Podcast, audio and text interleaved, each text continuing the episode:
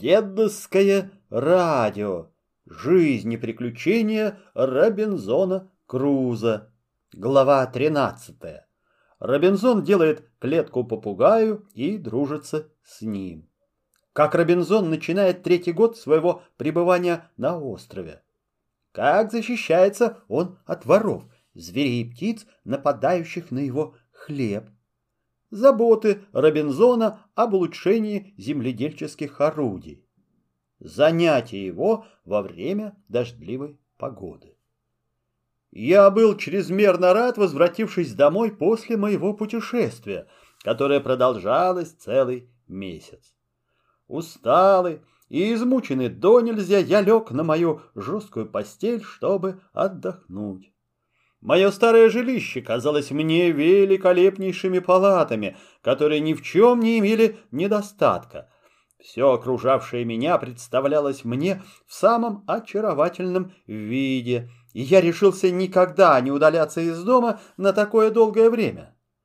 Чтобы отдохнуть и оправиться совершенно от моего путешествия, я не выходил из дома целую неделю. В это время я сделал клетку для моего попугая.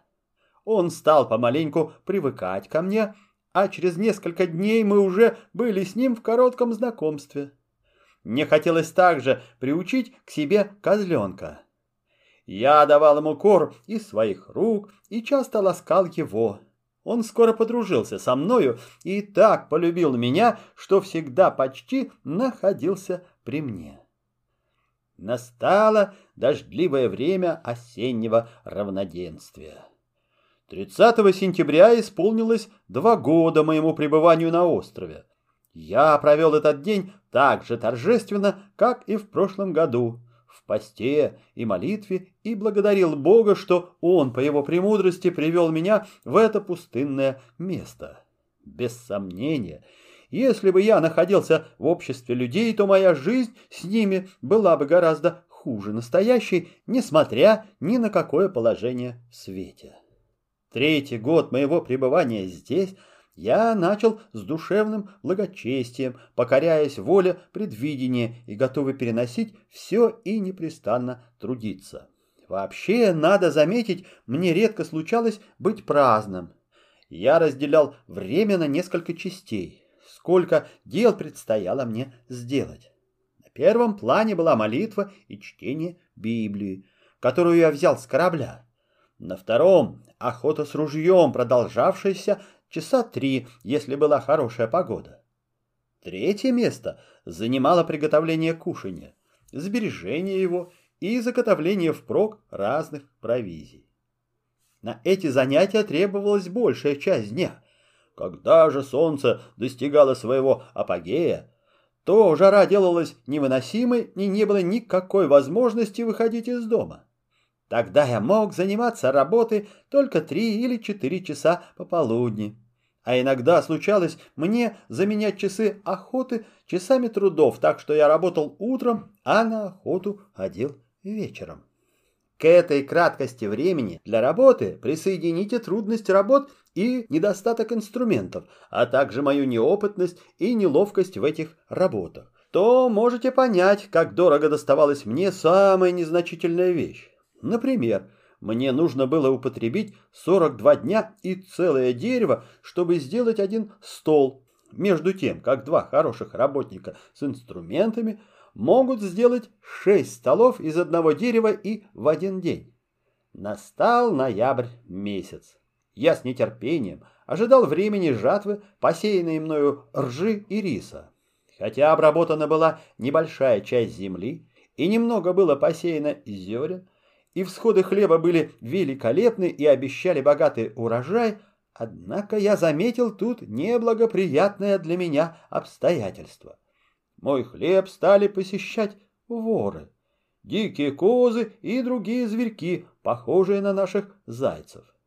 Осталось только одно средство избавиться от них — обнести поле забором, что стоило мне многих трудов и хлопот.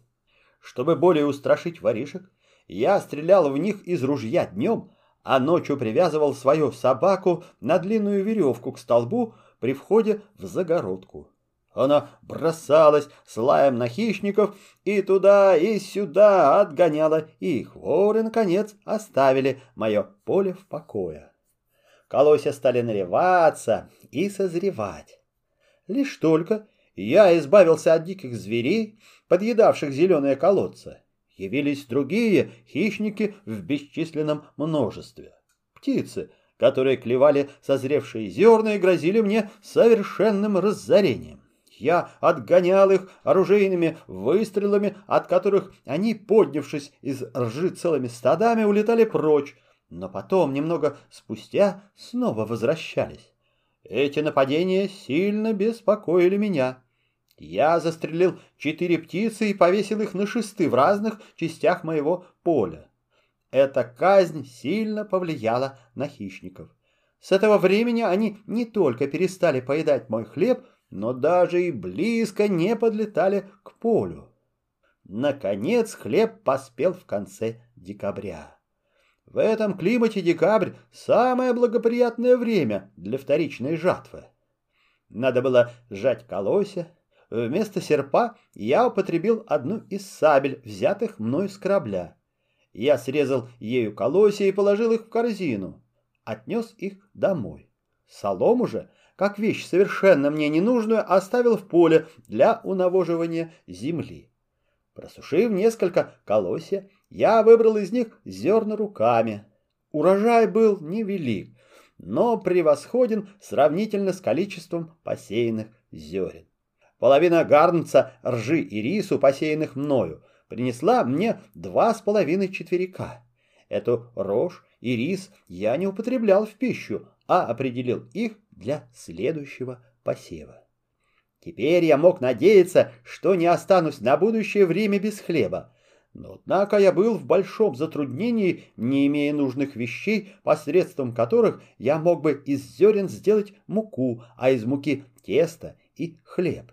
Я убежден был, что при значительном посеве я ничего не смогу успеть с моими ничтожными землевладельческими орудиями.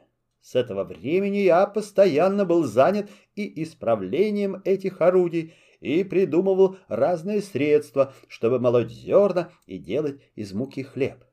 Во-первых, у меня не было ни сахи, чтобы вспахивать землю, ни заступа для размельчения земляных каменьев.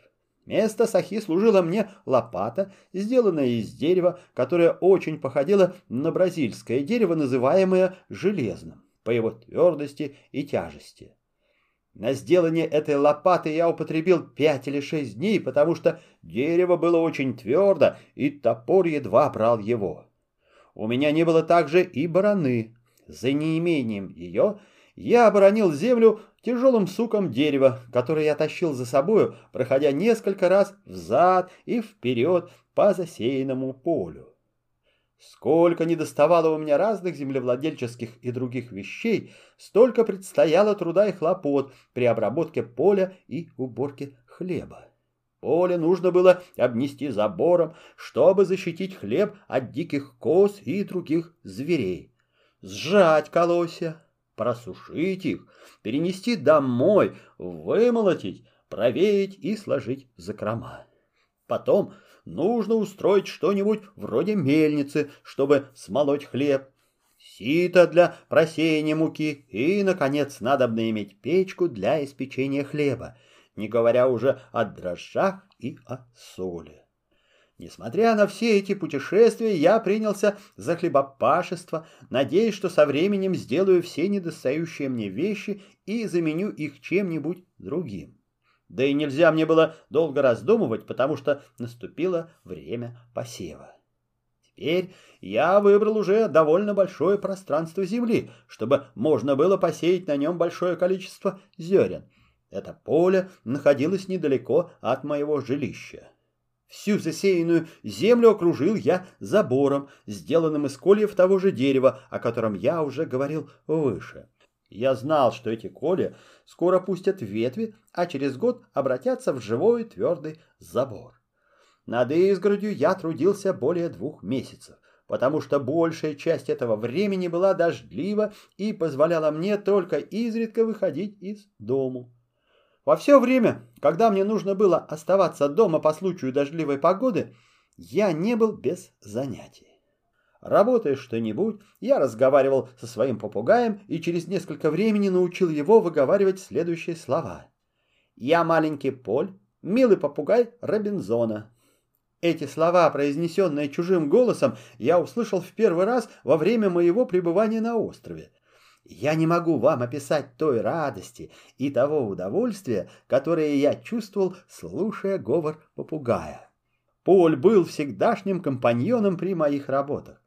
Разговаривая с ним, я как бы отдыхал от трудов, а также от мыслей, предметом которых были для меня важные вещи и самые необходимые, например, делание посуды для жидкости, устройство печи и тому подобное. Когда я обедал или ужинал, Поль садился на мое плечо или на жердочке, сделанные нарочно для него, близ стола. Соучастниками в моем обеде были также две кошки, которые располагались напротив меня, а моя верная собака рядом со мною у моих ног. Принимая в расчет сильную жару этого климата, я почти не сомневался, что можно сделать горшок, если только найду на острове удобную для этого глину. Его можно, думал я, высушить на солнце до такой степени, что он будет годен к употреблению.